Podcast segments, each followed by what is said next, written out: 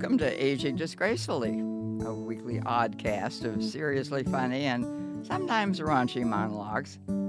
I'm Carolyn Meyer, and, and I got a story for you. Stay with me now for episode number 10 The Indoorsy Type.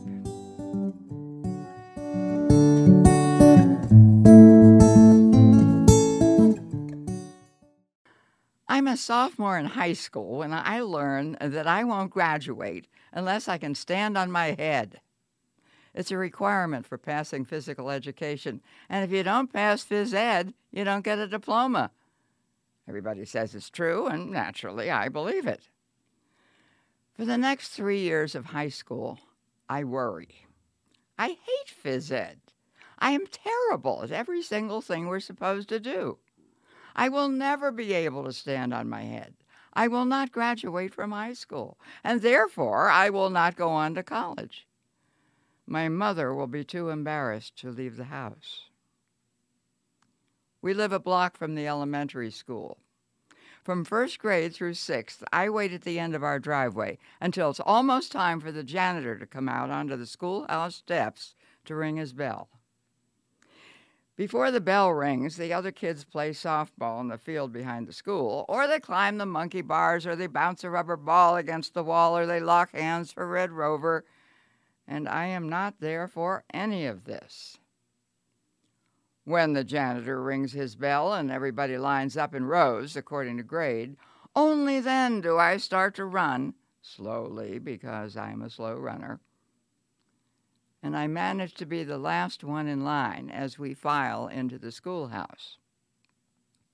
At recess, I come up with excuses not to go outside with the other kids who don't want me on their team anyway. I'd rather stay inside and read. My fourth grade teacher, Miss Lucas, calls me a hothouse flower, which I know is not a good thing. And she shoos me outside where I stand around shifting miserably from foot to foot until recess is over and I can go back inside. Rosa Parker hangs upside down on the monkey bars, and you can see her underpants. Her underpants are raggedy. Rosa is destined to have raggedy underpants throughout her life. Her teeth are bad, her clothes are dirty, her hair unwashed, uncombed, but she can hang upside down on the monkey bars, smack a softball clear out of the field, catch any ball pitched in her direction, crash through the Red Rover line. Rosa's team always wins. Oh, how I envy Rosa Parker. You'd have wanted me on your spelling team, though. Always. In junior high, everything I loathe and despise is ramped up several notches softball, basketball, whatever. High school is even worse. And the worst of all is gymnastics. Mrs. Rosenstengel, with her big muscular thighs and a whistle on a lanyard around her neck, lowers the rings from the ceiling on the girls' side of the gym wheels out the parallel bars and the pommel horse, and unrolls the mats on the floor, and my stomach starts to hurt. Donna Stafford grabs the rings and flips over, appearing to turn herself inside out. Marlene Benfer stiff arms up under the parallel bars, swings her legs forward, over and over, racing along the bars. Thelma Ritter drops onto the mat in a backward somersault, and then she's standing on her head, and I know that Thelma will graduate, even though she gets C's and D's in her secretarial courses and is planning to marry John Mertz right after graduation before he goes off to join the Navy. I keep edging back so that I'm perpetually at the end of the line. I don't feel well. I whispered to Mrs. Rosenstengel. It's my period. That's a lie, of course, and she knows it. It wouldn't hurt you to try, Carolyn. Yes, it would, I insist pathetically, and she lets me go sit on the bleachers.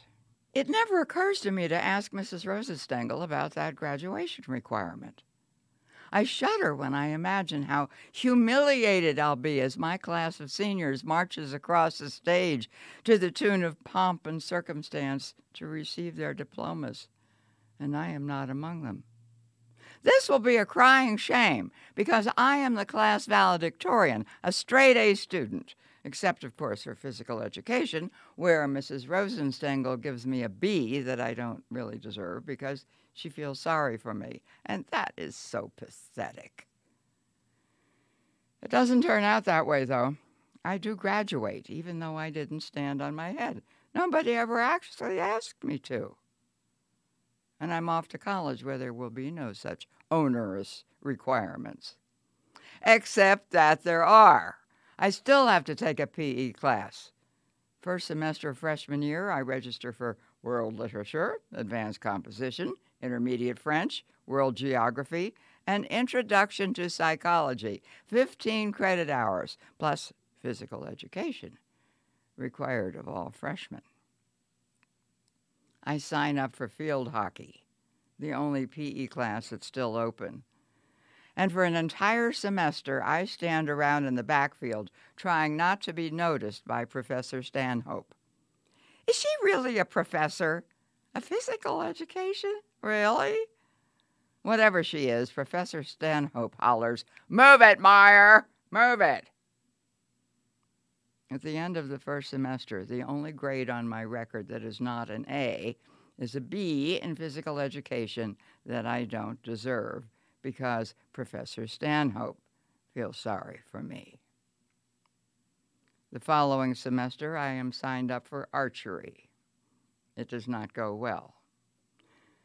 But the next year, I'm a sophomore, and I'll never have to take another physical education for the rest of my life.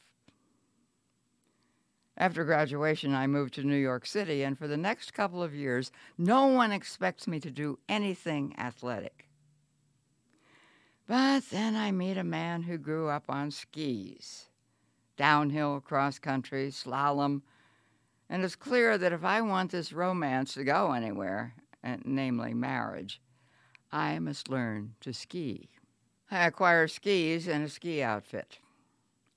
On weekends, we drive to Vermont and while Joe schusses down the mountain, I snowplow slowly back and forth across the bunny slope. Ski season ends without my mastering the stem turn, but we are making plans to marry in June and spend our honeymoon in Acapulco. My new husband wants to try water skiing on the bay. We hire a motorboat, and a man to drive it. My husband leaps into the water, puts on the skis, grabs the tow line, and shouts, Hit it! The boat takes off, and Joe is flying over the water as though he's done it for years. He's slaloming back and forth across the wake. It's beautiful to watch. Now it's my turn. I crawl down into the water, manage to get the skis on, clutch the tow line. Cannonball position, the boat driver instructs and I crouch and tuck my knees to my chest and point my skis toward the sky, partway out of the water.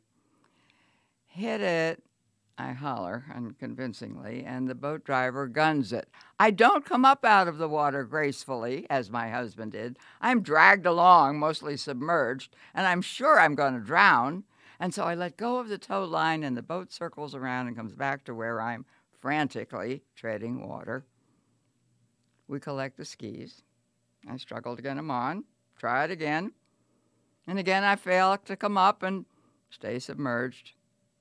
After a third futile attempt, we agree that I'm not going to water ski. The marriage eventually sinks and drowns for reasons having nothing to do with my lack of athletic ability. During the extended sabbatical that follows the divorce, I attempt a variety of physical challenges. My usual motive is because I've met some athletic guy. I try ice skating, spend most of my time on my butt. I take a swing at golf without success. I sign up for tennis lessons. I miss the ball even when I'm sure it's right there at the end of my racket. The instructor is frustrated. You've got to keep your eye on the ball, he shouts. I do, but the ball's never where I think it is. I put it down to poor depth perception and abandon tennis. I'm on the verge of falling in love with a man who is into bicycling. I fall off the bike three times, and he does not fall in love with me. I'm living in Santa Fe, and one day I look out my window and I see a skinny horse in the front yard of the house next door. There's a teenage girl in the saddle. I get to know the girl, Deborah, her mother, her grandmother, and the horse. They all live on a ramshackle ranch outside of town. The family is in dire economic straits, and to help them out, I wind up buying that horse. I've forgotten its name. And I buy the saddle, too. Deborah attempts to teach me to ride. I claim that I was thrown, but Deborah says I just fell off the horse, like I fell off the bicycle, the water skis, the snow skis, the ice skates. Nothing breaks, fortunately, but everything hurts. I give back the horse saddle too. I give up trying to be outdoorsy. Face it, I'm the indoorsy type. Years go by, decades pass.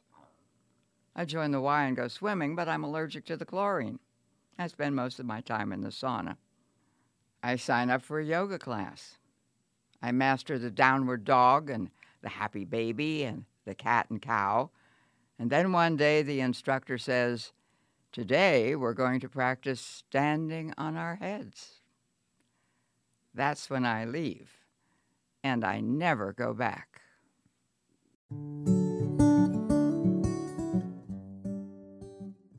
You can read this and other stories on my blog at funnycarolyn.com and leave me a message. Tell me what you think. Come back next week for episode number 11 Disgrace from an Early Age and be sure to subscribe. I'm Carolyn Meyer, and I am aging disgracefully.